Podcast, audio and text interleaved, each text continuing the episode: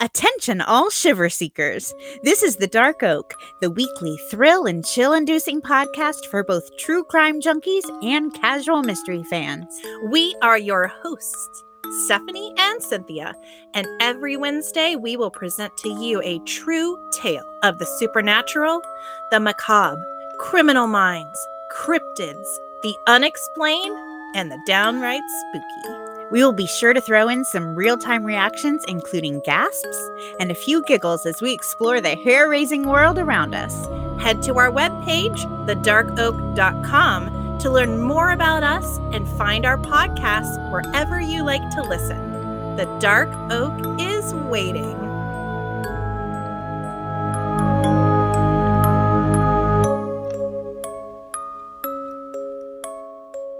Hello, Shiver Seekers. Are you ready to follow us into the deep blue unknown? Ooh. I'm Cynthia. And I am Stephanie, and you have found the Dark Oak.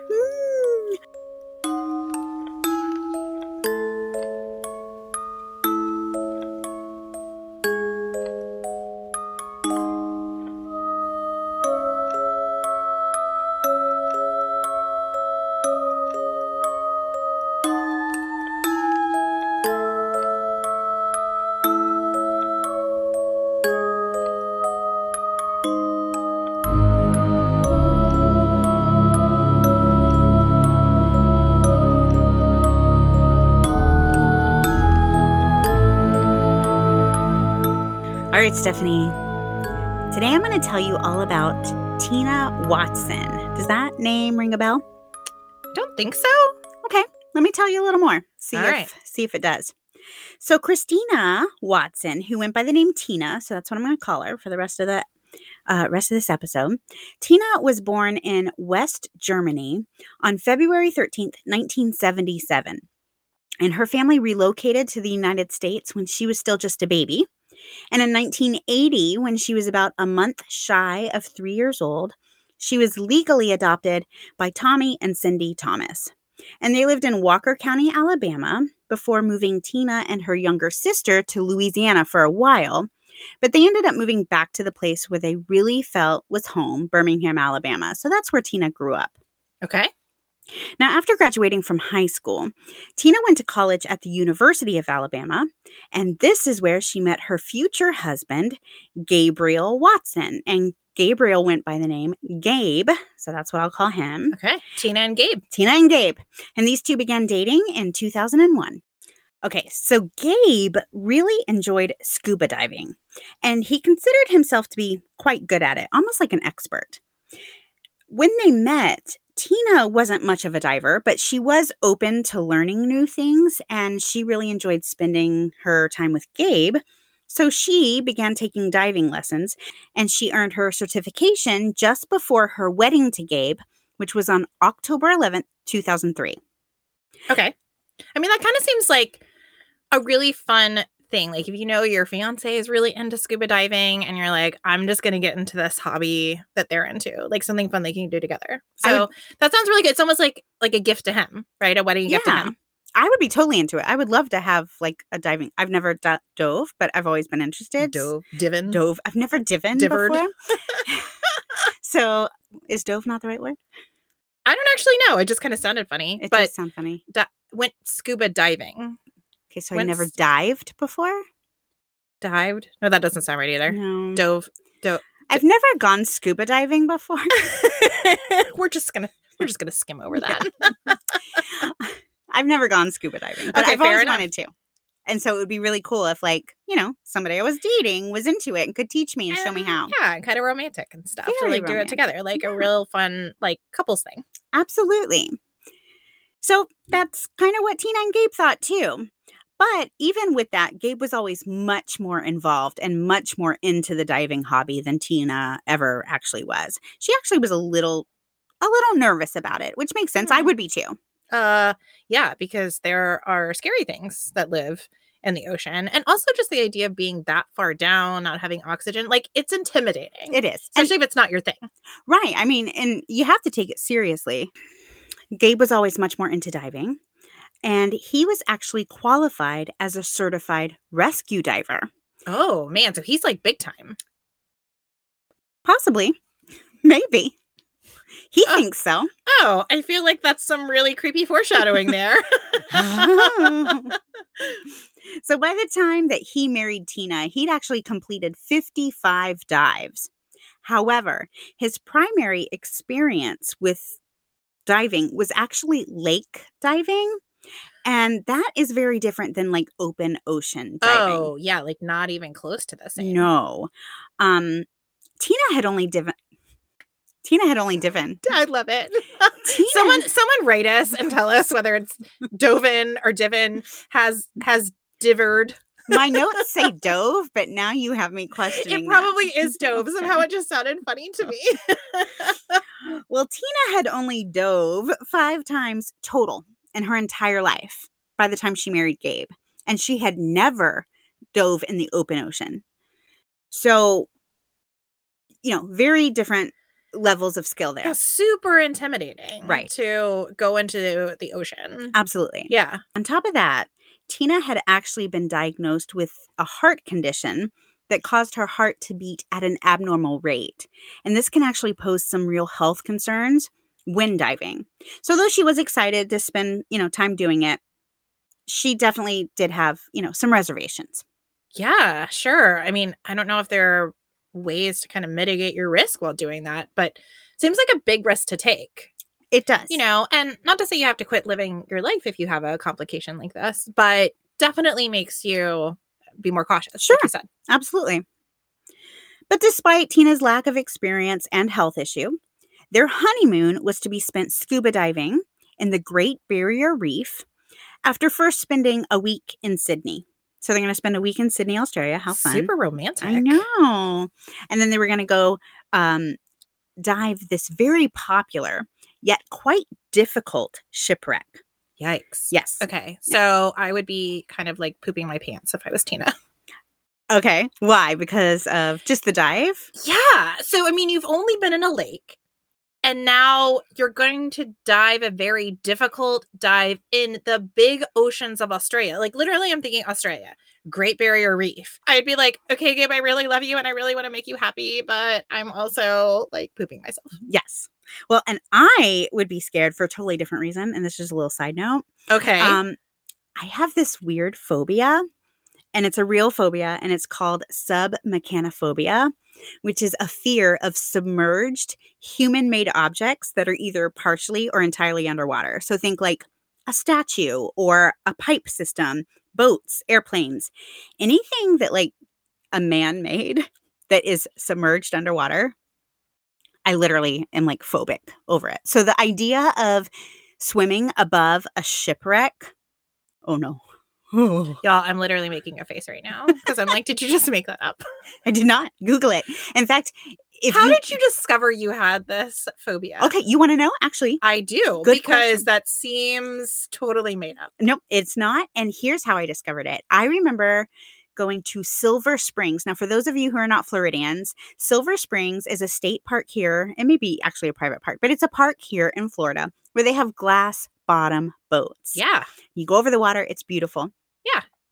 But many, many years ago, I believe there was a, a, a movie filmed there and they sunk statues Yeah. and then the statues remained under there. And Yeah. I remember vividly being a little girl, five, six, seven, I don't know exactly how old I was, but going there with my parents. And when we got to the part where we went over the statues, I I remember how scary that was going over these statues. So didn't think anything of it again. I just always creeped me out. I will never forget Silver Springs going over statues. And then later, you were with me. You went to sea camp with me in Yeah. sixth grade. Yeah. We went to sea camp. Do you remember the the swimming with the sharks in the shark lagoon? yes. Okay. Do you It was like one of the best days of my entire life. Yes. You know what scared me? Not Huh. swimming with the sharks, not with the giant sea turtle who was also swimming in there. They had a pipe system. Yeah. That terrified me. I didn't care about the sharks. I didn't care about the giant turtle who was bigger than me. I was terrified of swimming over the pipes. So, like, what if you were to watch? uh, Sorry, guys, we totally digress for a moment because I have to get to the bottom of this because I've never even heard this is true. So, can you like watch um like documentaries about like the lost city of Atlantis and stuff? Sure, I can, but totally creeps me out. I mean, I'm claustrophobic too. So like I can watch people go into caves and stuff like that, but like if I had to crawl through that cave, I just I just wouldn't. I think, and I don't know for sure. I haven't talked to my therapist about it. but I think it's the whole like with the pipes, I don't know so much. And I think the statues are probably just like creepy looking. It's just like That's fair. creepy to see like a humanoid form underwater with like algae on it and you know. But I think like the things like a car or a ship or a boat or stuff like that, an airplane, Hmm. just be like what's in there. I think that's it. I think it's the Okay. whole there could be a creature in there. There could be a dead body in there. There could be Oh, a man, your brain is working overtime, girl. yeah, no, there could like I think it's the what's in there. Or maybe it's just the idea that like my brain recognized that there shouldn't be a plane underwater. No, that's totally fair. I mean, to see a foreign object, like literally, you know, it's funny. I was kind of like looking at you sideways this entire Mhm. time until you said a car under the water. And you know what? You just you saying a car under the water kind Mm-hmm. of gave me like a feel. Yes. like because it's something unnatural that's in the water Right. that's not supposed to be there that got there in some way that probably wasn't great Right. so yeah okay well i can kind of see it okay so the idea of you scuba diving over a shipwreck like tina and gabe is like off your bucket list like not like not even close to something you to be doing on your honeymoon I mean, would I do it? Probably. Would I want to do it? No. I will do stuff that You scares guys, me. your girl is brave. That's a bad bee sitting across Well, from me. It's easy for me to say I would do it when uh, I'm nowhere near Sydney or a shipwreck. so, just unnatural things. All right, guys, let us know about your weird phobias. Please do. I want to hear more. And if you Okay. have submechanophobia, please let us yeah, know. please make Cynthia feel more normal. That's right. Um, we are not making fun of anyone that has this phobia. I I've just never heard of it, so I'm trying to understand it more. So shed some light. Yeah. peeps. Please do. All right.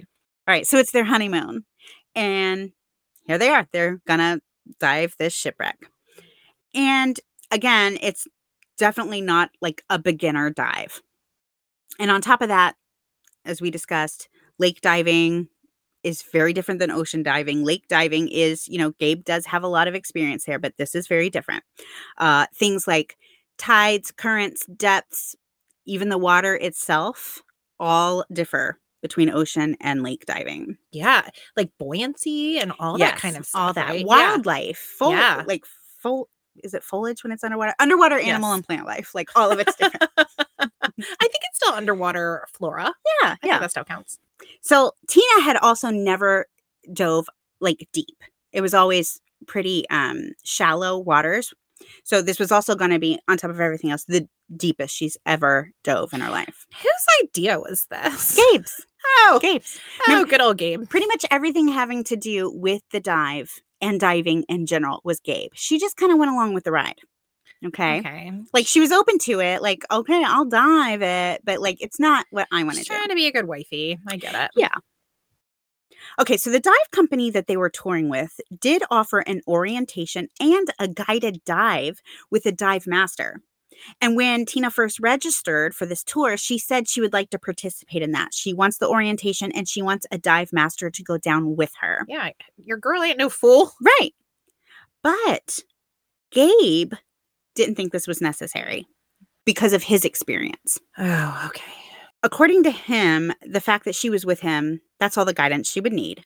So once they got on the boat, when the guides were like assigning themselves to the guests they were going to, you know, help, Tin- uh, Tina declined the assistance. Now, I didn't realize this because I wouldn't have thought this was a thing, but apparently, with many dive companies, they actually have a policy that they confirm with each guest privately whether or not that particular guest would like an orientation or a guided dive.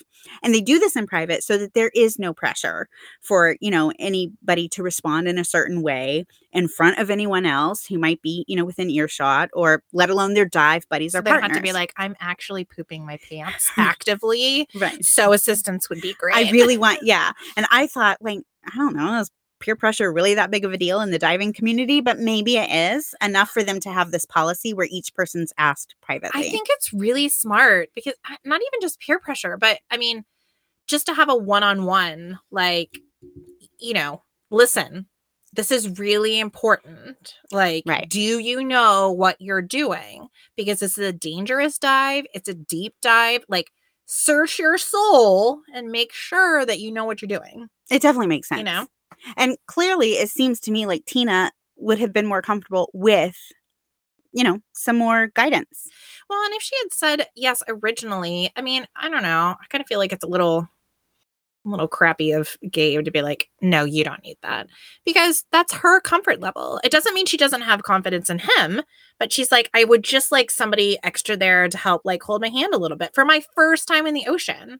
So, I mean, she's already like putting herself out there big time, going on this dive to begin with. The least he could have done is like thrown her a bone. I agree. And, and let the instructor go with her.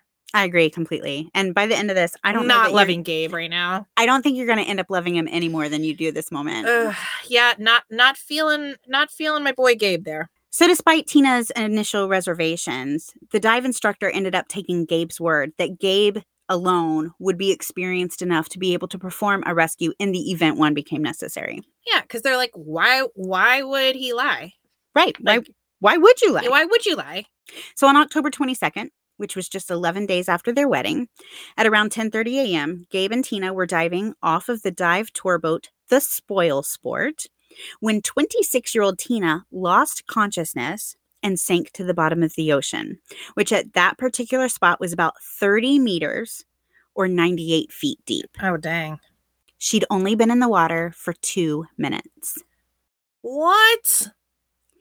So Gabe then swam to the surface, got the attention of the dive master, Wade Singleton, who immediately dove to the bottom of the ocean to rescue Tina.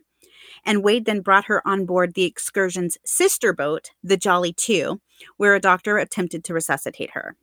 By the time she was brought to the surface, Tina had been underwater for 10 minutes. Oh, that's that's not gonna work. Now, after 40 minutes of life saving attempts, Tina was pronounced dead. And during this entire time, Gabe never did join his wife on the Jolly 2, but instead remained on the Spoil Sport. So, a lot of Ah. people take issue with this, like the fact that he was on one boat while his wife was on the other. And I mean, it does seem like maybe a little weird, but at the same time, in the midst of the chaos and the panic, like, I don't know, do you just end up where you end up? And you know what I mean? Like, I don't know. I will say, um, we did have a personal tragedy in in our family, and the way people react in that very moment are different. Um, some people, I mean, it truly is like a fight or flight kind of thing.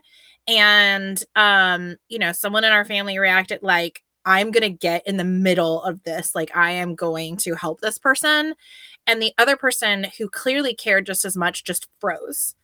And so it's hard to say in this situation. I mean, me personally, I would have wanted to be on that boat, like holding her hand, like talking her through it, like yelling at the person working on her, like you save her. Right. Um, but I don't know. I having seen it with my own eyes, how people freeze because literally your brain biologically just starts shutting down. Right. Like this is too terrible to even comprehend. I I can't right now. So I don't know. That doesn't throw up. I mean, it is a little bit of a red flag, but that in itself would not be enough for me to be like, okay, something weird's going on here. Well, and I can imagine I would be like shut down.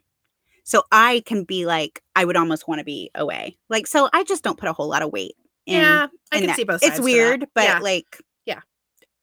it's a scenario that nobody prepares for. However, according to the other passengers on the spoil sport, Gabe's strange behavior went beyond just being on a different boat. In fact, Oh. yeah. many other passengers said that he was just acting really casual. okay, that is not okay. like being shut down and like in shock, one thing. Just being like NBD, folks, another thing. Right. And that's kind of the vibe that a lot of witnesses said he had.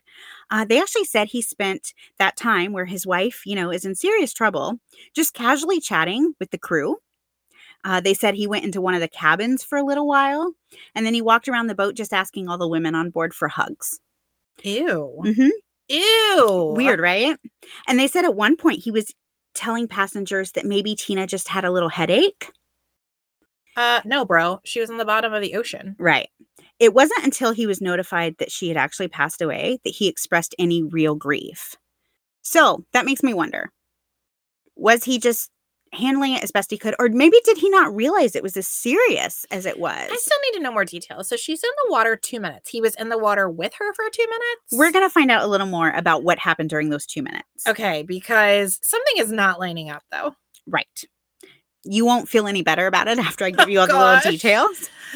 So after they returned to the shore, everyone on board was interviewed. And during his initial statement, Gabe said that what happened was the currents were so much stronger than he'd expected, and that he had seen T- Tina signal that she wanted to return to the dive rope. And that while she was trying to communicate this to him, he said that he noticed she had a strange look of like worry or concern on her face. So he said he tried helping her to the dive rope, but somehow, in the middle of all the chaos, Gabe said that Tina accidentally knocked his mask and air regulator loose. So, according to Gabe, he took a moment to, you know, fix his mask and regulator, which you would need to do. And when he was able to, like, see again, he saw that Tina was sinking quickly with her arms outstretched as if she was trying to reach out to him, but that she was moving away very rapidly. And it was too fast for him to be able to go down and grab her and pull her to safety. Ugh, this is like a chilling image. It's awful. And so he had to decide in that moment that the best thing for him to do was to return to the surface to try to get help.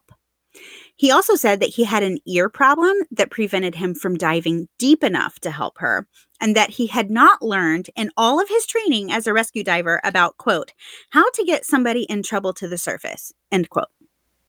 Uh to that I say, what? We will talk about that a little more. Okay, so investigators obviously didn't think this made much sense, as you apparently don't. Um, I actually read a lot of statements from many divers all around the world, and every single one of them says that bringing a person in need of help to the surface is actually the first thing you learn as a rescue diver. It's actually the entire point of being a rescue diver. Also, here's the deal. I'm not going to put myself in his shoes, but I'm sorry. If I have a family member that I love, I'm going to try to save them, even if I don't know how. like, I'm at least going to, like, I'm going to attempt right. to do something. Now, I can kind of see, not ever having done scuba diving before, I can kind of see how, like, if I can see that I'm physically not going to be able to help this person, going and getting help. So, like, I can see how maybe me, without 55 dives under my belt, without being a certified rescue diver like he was, Right. I can see how in that scenario I would probably, I probably would immediately be like, let me go get help, Right. as opposed to me trying But to do something. amateur. Right. Yeah. He was a self proclaimed. Remember, he was the one who said, No, I am a rescue diver. We don't need help. We don't need guidance. We don't But need yet, somebody I don't actually know. I'm a rescue diver who doesn't know how to rescue. Right. And that was the, you know, that was like the whole thing. Like being a rescue diver, the whole point is to know how to help somebody. So the fact that he's now saying, I never learned how to do that. Like, I mean, red flags, red flags, red Uh, flags. yeah. So Gabe was interviewed several more times, and each time he would actually tell a slightly different version of events that happened that day. So some of Gabe's conflicting statements were that on his way to the surface, while his wife was sinking to the bottom, he grabbed and actually shook other nearby divers to try to get their help. But then in another interview, he would say that there was no one around at all. And then in another interview, he said that while Tina was signaling that she needed help, he felt the eyes of others boring into him, and he felt like he was being watched by all the other divers. Uh, no, that was probably just your wife trying to get you to save her. Right? Oh, Could have been. chilling, chilling. Yeah. In his initial interview, he said that Tina had a really panicked look on her face. But then in another statement, he said that, quote, there was never any indication from her that she was needing air, end quote. Gabe said that as his wife started sinking, he took off like a rocket and that he had never swam so fast in his life. But according to his dive computer, he took nearly three minutes to rise from 15 meters, which means nothing to me, but apparently that is not fast at all. It's actually the pace of a novice, Oh. which makes no sense if you're like rushing In to a save your hurry. right. Yeah. In one interview, he said that ear pain stopped him from attempting to rescue Tina, which I don't think that's a good excuse. Your ear hurts. So, like, I, I, mean, can't save my drowning. swim wife. through it. Yeah, Swim through it, Yeah. Like- that's kind of what I'm saying. Like you're at least gonna try. Right. You're gonna be like eardrum be damned. right. I'm gonna go save her. Yeah. That for me held held no. I can understand if like physically I'm not going to be able to get down there, but like my ear hurts. So sorry. I can't like come on. Oh gosh. Right. But then in another uh in another interview he said that the reason why he didn't go after her was in that moment he didn't know what to do and he just made a split second decision to surface for help and he never mentioned the ear pain. Yeah. I don't know. Not loving Gabe's right now. Just a lot of conflicting stories. Like Yeah. any one of those things could be true, but like they all can't be true because they Hmm. conflict. Yeah, he didn't think this one through very well, did he? So the day after her death, an autopsy was performed, and forensic pathologist Professor David Williams found florid evidence of air embolism, but no degenerative disease that would have led to her death. He ruled the cause of death as drowning, Ugh, poor Tina. so it wasn't her heart. It's awful. Now remember, Gabe's dive computer showed he did not move very Oh, fast. was the idea that it was her heart? well? She did I have mean, a heart I guess condition, it could be a contributing factor, and they're thinking, let's look at this right? first. So that, but that was ruled but out. that, but li- that was literally not Yeah. part of it at all. we know that that was not it. okay, got it.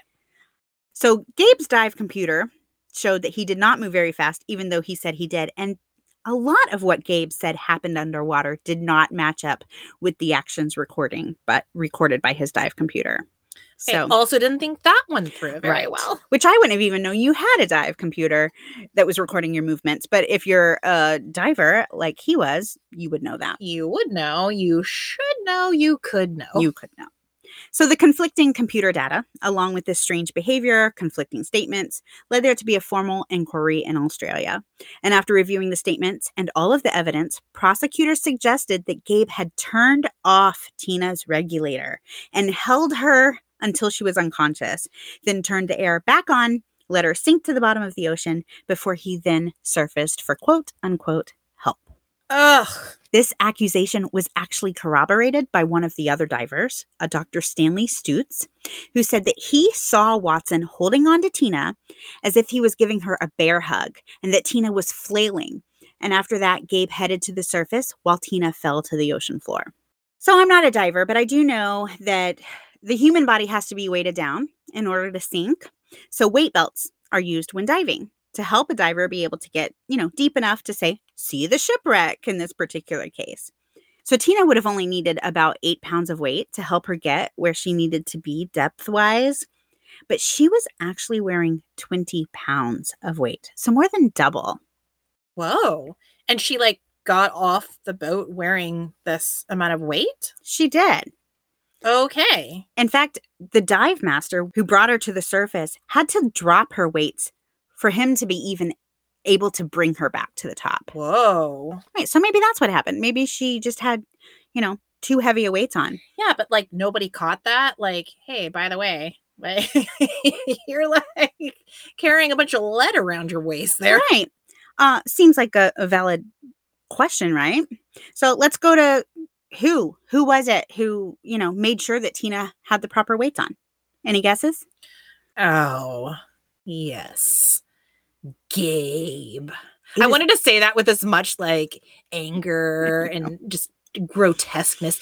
Gabe. Yes. Oh, Gabe, Gabe. made sure that Tina. Gabe again made sure that Tina had on the proper. All right. Yeah. So, very least, Gabe is sus, right? Uh, at the very least. Very least. Yes. I mean, just being really like, you know, at the least. Yeah. Yes. being conservative. Well, Gabe attracted even more unwanted attention when during Tina's funeral, when Tina's best friend Amanda went to go pay her respects. Amanda said that Gabe walked up to her. He walked up to the casket with her. And when they got to the casket, Gabe looked at Tina and said, At least her breasts are perky. No. No. No. No. I'm done. I'm done. I'm out. I'm done. I'm done. Stick a fork in me. That is horrible. It is. Okay. Now, always being devil's advocate. No, there's no way. What on earth could you say that could somehow justify that weird comment? I can't imagine ever making a comment like that. But I'm the kind of person who sometimes, on occasion, when in a situation that I find stressful or upsetting or whatever, we'll try to like I don't even know what I'm doing when I do it. But every once in a while has been known to say something, like maybe in an attempt to like humor or whatever. Awkward. It is. It is. Because let me tell you, when you say the wrong thing in a bad moment, it is awkward. Now, I can't- I can't imagine talking about my wife's boobs at our funeral. Like, I can't imagine that. But I'm just saying, like, I have said things before, and I can't think of anything, nothing to, to that extreme. Y'all do not invite Cynthia over to meet your parents. No. But like, I there, I do have moments. Being a weirdo doesn't necessarily make him a murderer. okay, fine. All right. But what a weirdo! But right? what a weirdo. What a What a weirdo! weirdo. Okay. So then immediately after Tina's funeral, Gabe had some close friends and family over to his home and he was showing photos and videos of Tina and himself from their trip. And to everyone's horror, Gabe started showing photos that he had taken of Tina on their honeymoon, so just days before she died, posing next to caution drowning signs. Okay, I mean, at the least, that's very distasteful. Right. I mean, at the most, I, I mean, he's just like, well, I killed her and I'm going to try to get away with it. And I'm just going to laugh in your faces. Like I don't even know like does he literally like is he just clueless? Like does he live on another planet where like No, it sounds a little like that. Like, Like, a little, ju- a little brainless. I'm- Now, to be fair, Amanda said that he probably sho- showed other photos from the trip, but honestly, she was so blown away by the insensitivity of those particular photos. Those are the only ones she actually remembers seeing, of course. which, of course, it would be. Of course. Yeah. Now, Tina's own father claimed that shortly before her marriage to Gabe, Tina had come to him and asked that he increase her life insurance. Apparently, her father was the person who handled those matters for her. And when she did this, she asked him to make Gabe the sole beneficiary, which me that that makes sense. He's going to be her husband. Sure. Like, Sure. but the upping it is what I'm not sure. Odd. Yeah. When uh, her dad asked why she wanted to do this, she said that Gabe had asked her to. You know, I'm a stay at home mom. So, like, I made sure that if anything happened to my husband, like, we'd be taken care of. But I would, I never thought to go to him and be like, hey, can you take out this huge life insurance policy, honey? And then I want to go scuba diving with you. Yeah, for our honeymoon. Yeah. so romantic. After I've locked you in, like, gotten Yes, the paperwork signed. exactly. Go exactly. trip. Exactly. For this thing that you don't really even want to do. Right. It's really dangerous. But don't worry, I'll save you. But don't if anything worry. goes wrong. Don't, worry. I, got, got this. Put on these extra weight belts. Yes. No problem. This is gonna keep Gosh, right? yeah. It's so awful. yeah, it's awful. It's absolutely awful. So, a couple weeks after Tina's death, one of the other divers on the excursion that day, a man named Gary Stimpler, took his vacation film to be developed. So, for those of you listeners who are like, I don't know, millennials and don't know, uh, back in the day, you didn't take, you know, photos on like these little smartphones or cameras or whatever. No GoPros, no. kids. You actually had to like take photos on film, take them down to a photo store and have them developed. And then when you actually got them back like a week later, you would see the photos for the first time. So that's what happened. This man did this. And when he got the photos back, he and his wife started looking through them. And, you know, I'm sure they were remembering their vacation. And when they got to the dive photos, I can only assume they were experiencing some, you know, surreal moments, remembering everything that happened that day. But then they came to one haunting photo. Oh gosh. Stephanie, just looking at this photo sends shivers down my spine. I want you to look at it. But in this photo, Gary's wife is front and center. And she looks like she's posing for the picture. She's underwater, you know, she's scuba diving. Yeah. And at first, that's all you see. It's just her and a bunch of blue, a few specks here and there, but mainly blue. But then you see it. In the murky background, laying on the ocean floor, is a figure. It's Tina with her arms outstretched and swimming right behind Gary's wife. You can really only see half of him as he's literally like behind Gary's wife, but you can see a rescue diver headed straight for Tina. oh, it's heartbreaking. It's heartbreaking. And especially now that we know that at this point, Tina had been underwater for close to 10 minutes. And so at this point, she's probably deceased in the photo. Um, Oh, I bet this man felt terrible too. That here he is taking pictures and he didn't notice. And again, there's no way he could be expected to notice. right. But you still you feel terrible. Like, what if there was something I could have done to intervene, or why didn't I see her? It's just yeah, they were so oh, close. She was right terrible. there. But just can you imagine, like, you know, you exp- you went on this trip and then you experienced this, and already like your story is like, oh my gosh, this is what happened on this day that my wife and I were supposed to be, you know, scuba diving, and then you're looking at the photos and you literally have photographic. No. No, I mean it's like trauma upon trauma. It is, yes. So, oh, it's so chilling. And I feel bad for Tina's family because this photo is like widely available. You just even just like Oh. put in her name and like this photo pops up. And, you know, I just think, you know, it just, it's just yucky. Yeah, you you don't want that floating around. Um, you know, her last minutes. No. Oh, gosh. So Tina died in October. And that December, Gabe sent out Christmas cards that showed a photo of him and Tina and on their wedding day. And the caption said, quote, Who is that good looking guy with Tina? Oh, that's me. End quote. So once again, a lot of people didn't like idiot. He, he is a bit of an idiot. No matter what, he's an idiot. I mean, I don't know if he's a murderous idiot. I mean, I'm leaning that direction for sure. But Right. at the end, he's an idiot. he's an idiot. And is he an idiot just because he's an idiot, or is he an idiot who's like, I got away with this. Now I'm gonna like tease it like all the time. I don't know because so much of what he does, Ugh. Oh, what so much what he slime does is like teasing almost. You know? if he did it, then it is. and Even if he did it, it's just so. You know, you and I were having uh, a conversation a little early about like emotional intelligence. Mm-hmm. this guy takes the cake for lack of emotional sure. intelligence. For I mean, sure. no one I know is as bad as Gabe. No, nobody No. I know is this bad either. No, Just and like no one ever should be. no, no. th- this is there's no excuse. Like there's like literally something's not connected. Uh, yeah, a, a- a few screws loose. Right. Well, you and I are not the only ones who uh, feel this way, Stephanie.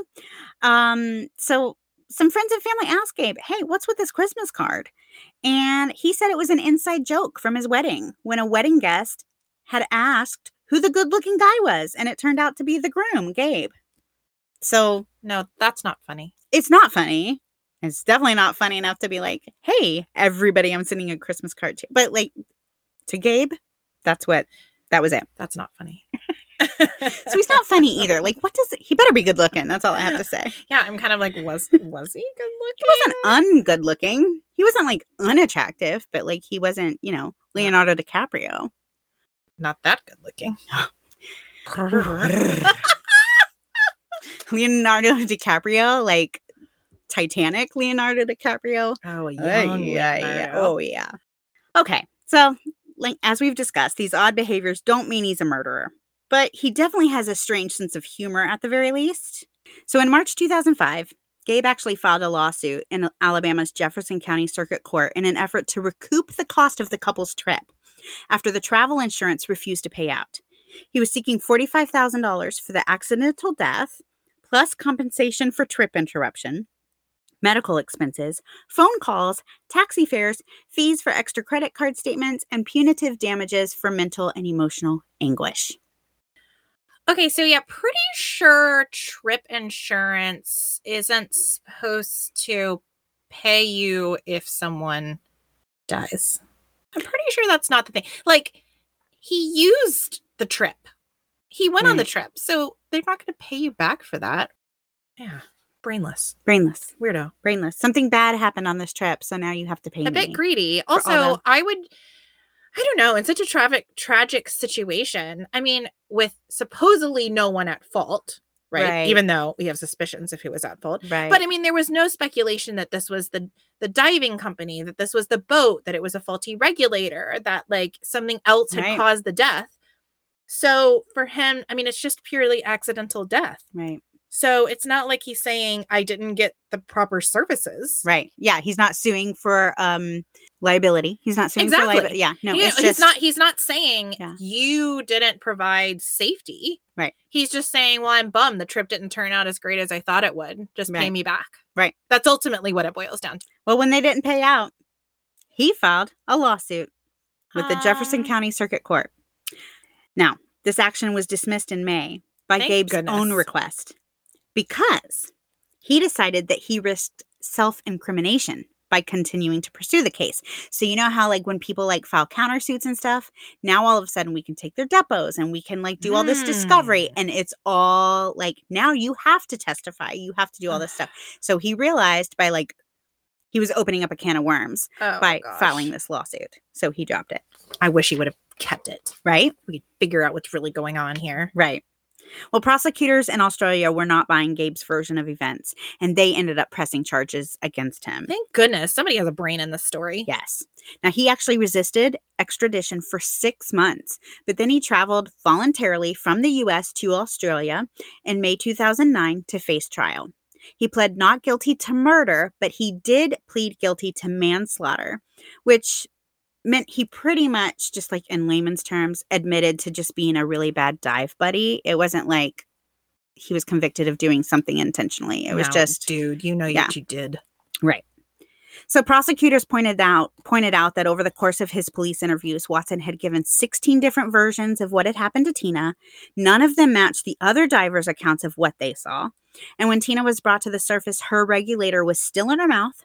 Her tank had still still had air, and tests indicated that all of her equipment was working properly. Dude, you are gnarly and nasty. Right. So we know, yeah, yeah, everything was hooked up. It's in her mouth.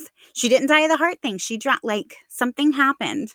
Uh, yeah, something called Gabe. Gabe, yeah. There was no technical reason she should have drowned.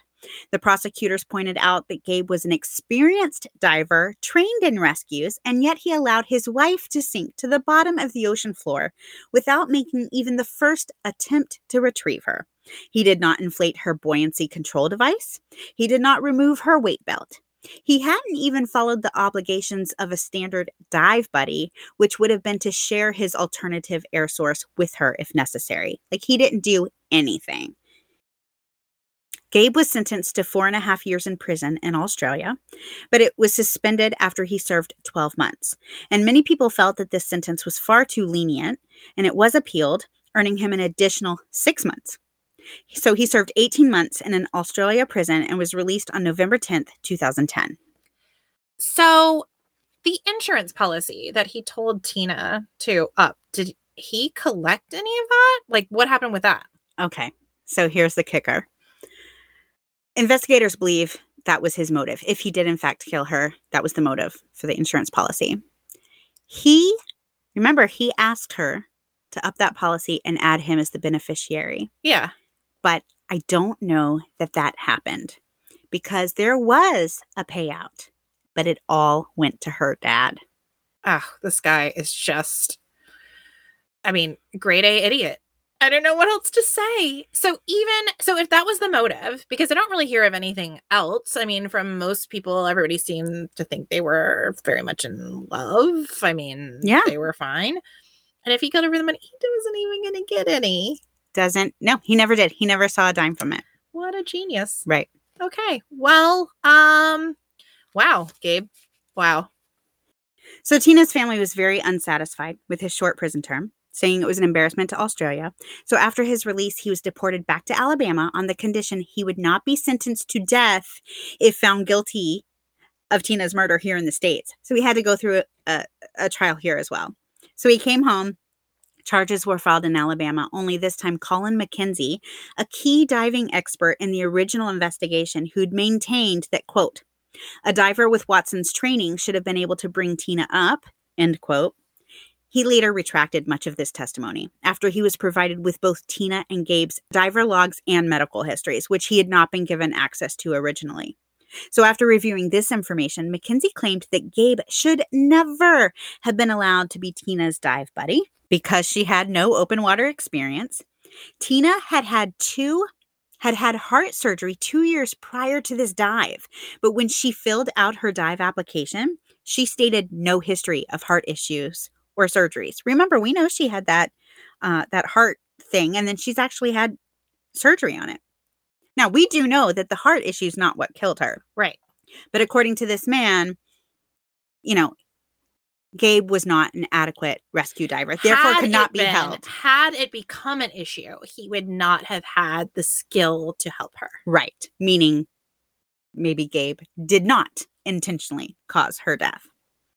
Another expert, Professor Mike Bennett, said um, that Tina should never have been diving at all without first receiving a clearance from her cardiologist. Again, we know that's not what killed her, but you know, anything they can do to say no, like, you know, to take the fire off of him. Uh, Gabe's rescue certification is normally a four day course, which seems, man, that seems really fast. But Gabe had received it in two days and he'd had zero like actual rescue experience. So, according to McKenzie, Gabe had absolutely no hope of being competent in that situation. He could have barely saved himself that day, let alone his wife. So, he said, I don't believe he intended to kill her. However, they did say that Gabe showed a complete lack of courage when he abandoned his wife. Uh, yeah. So, according to eyewitnesses on the boat the day of the drowning, Gabe needed help just getting his own diving equipment on. Again, a pretty clear indication that someone might be an amateur. So, all this is to say, maybe, maybe Gabe really just didn't know what he was doing. And maybe he kind of like upped his resume a bit. Yeah, but in like the dumbest way possible. Right. Why would you do that? I mean, talk about pride. Uh, Like, why would you do that when someone's safety's on the line? Yeah. Like, Like, just- just that alone. I mean, I find him responsible. Right. Right. Don't say you're able to do something if you're not. Yes, especially when somebody else's life could possibly be in your hands. Right. Now, granted, it's a beautiful day out scuba diving. You're not thinking the worst is going to happen, but what if it does? Right. I mean, clearly this bad things can happen while diving. Otherwise, there would be no need for any of this Yes. stuff. So, like, it was just at the very least irresponsible. Yeah. So while Gabe was dealing with all the charges in Australia right after Tina's death, and then serving his sentence, Tina's body was released to her family. So they decided where she was going to be buried. And they decided to bury her in her hometown of Pelham, Alabama, where they would go and visit her grave, leave trinkets, flower arrangements. But they noticed that after, you know, they would leave these little things, the next time they would come visit, the flowers would be gone. The little angel figurines that her mother left would be missing. And around the same time, Tina's family learned that Gabe, this is after Gabe was released, decided he did not want Tina to be buried in this cemetery. He wanted her to be closer to him. So he actually had her body exhumed Whoa. Yeah, in 2007. And he had her moved to a gravesite of his choice. But then he left the grave unmarked. No headstone, no marker of any kind, just an unmarked grave. So obviously Tina's family is super upset about, Oh you know, just all of it. And they wanted to find her new What resting a place. jerk move. Right. Just like, oh my, come on. Let's what just, a jerk move. just Yeah. the insensitivity. I am this not guy. Team Gabe. No. So her family kept trying to find out where she where she was and eventually they did find her new resting place and once they figured out where she was of course they started visiting her new grave they would bring flowers gifts once again every time they went back to visit the items that they had left would be missing so they went as far as to start chaining the items down but when they would come back the chains would be cut and again the flowers and gifts would all be gone so can you like even Her imagine this family. I awful. cannot. No. I genuinely cannot. Right. So they went, they were obviously clearly upset. They filed a complaint with the police, Yes. Heck yes. And the police thankfully ended up putting surveillance cameras. Guess what the cameras captured? Can you guess? I, I, I don't even want to because I just I can't dislike this guy anymore right now. Gabe was caught on camera removing the chains with bolt cutters and throwing all of the items that her family left on her grave into trash cans. And when he asked why he did this, he said it was because the arrangements that they left were big, gaudy plastic arrangements, and Tina didn't like plastic f- flowers. Okay, Gabe. All right. Now remember, when it was up to Gabe, he left her grave completely unmarked for three years. Which is such a horrible thing. Right. Horrible. But he's worried about the plastic flowers. Like, doesn't even get a headstone for her. oh gosh. But got to get rid of these plastic flowers. Grade A creep. Absolutely. So, believe it or not, in 2008, somebody else married Gabe. No. No, Yeah. I I need to talk to this person right now. I need to steer her in the right direction. And Right? it is not towards Gabe. Right. And she seems so nice too. She's a seventh grade school teacher. Come on, sister. Get it together. Her Get it Kim. together. Come on, Kim. Ugh. In 2011, Kim. I know, poor Kim. In 2011, Gabe was removed as administrator of Tina's estate. Her father was appointed. And as the administrator, Tina's father asked for her college pictures and her school yearbooks to be returned to the family. But Gabe appealed this ruling and refused to provide an inventory of Tina's possessions. Like, just a jerk move. Like, where's the compassion? I feel like I've said jerk and creep like a hundred times in this episode because so callous. So, ca- right. And I can understand, like, okay, I would want to keep, you know, my husband's some of their things, but at the same time, like, this is his family, this is his parents. at least give them access to them. Right. Like, I mean, come on, we can make copy. Like, come, there's And just no. even like yearbooks. So that's times that like he didn't even know Tina. Mhm. You know, I mean, I I do feel like it's different. Things that you experience together, things that you did together, things that, you know, link you to them or make you feel close to them, one thing. But also he was convicted of killing her. Yes. I'm sorry, you don't get a say. Like this is like, you know, an accidental passing or something. You have some access to it, but no, I feel like you should get zero. Like that should be part of the sentence. right. Is like stop acting like you cared about this person. Right.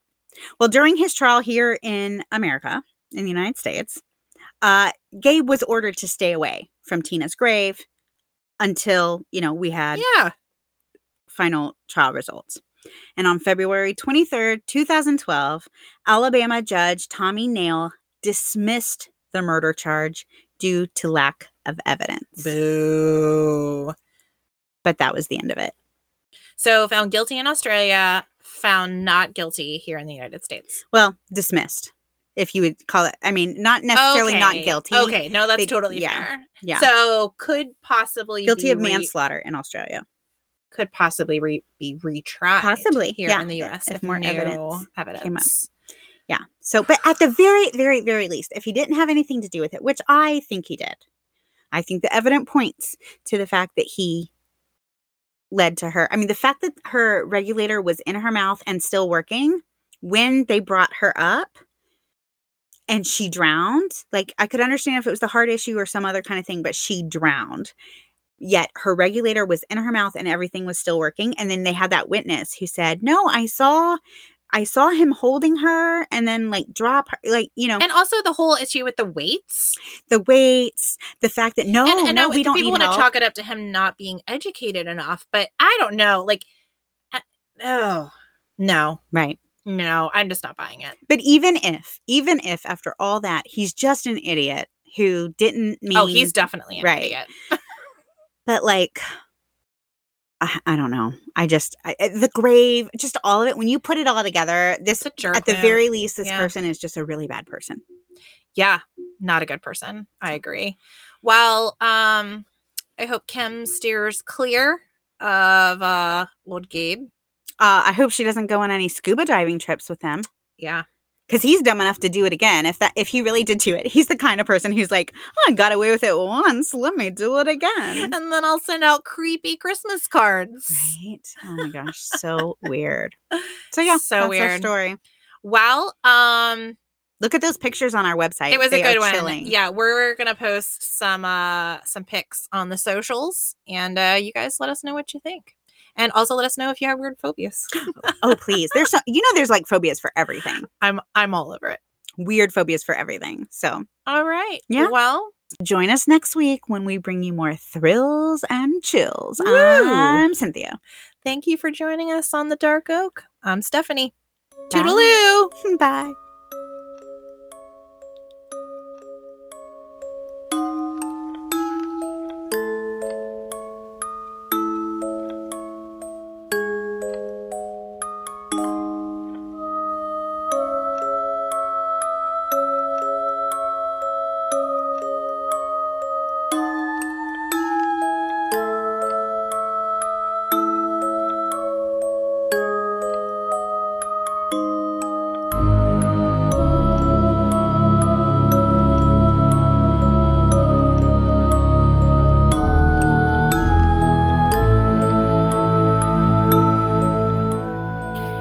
This has been a Just Us Gals production with artwork by Justyse Holmes and music by Ryan Creep.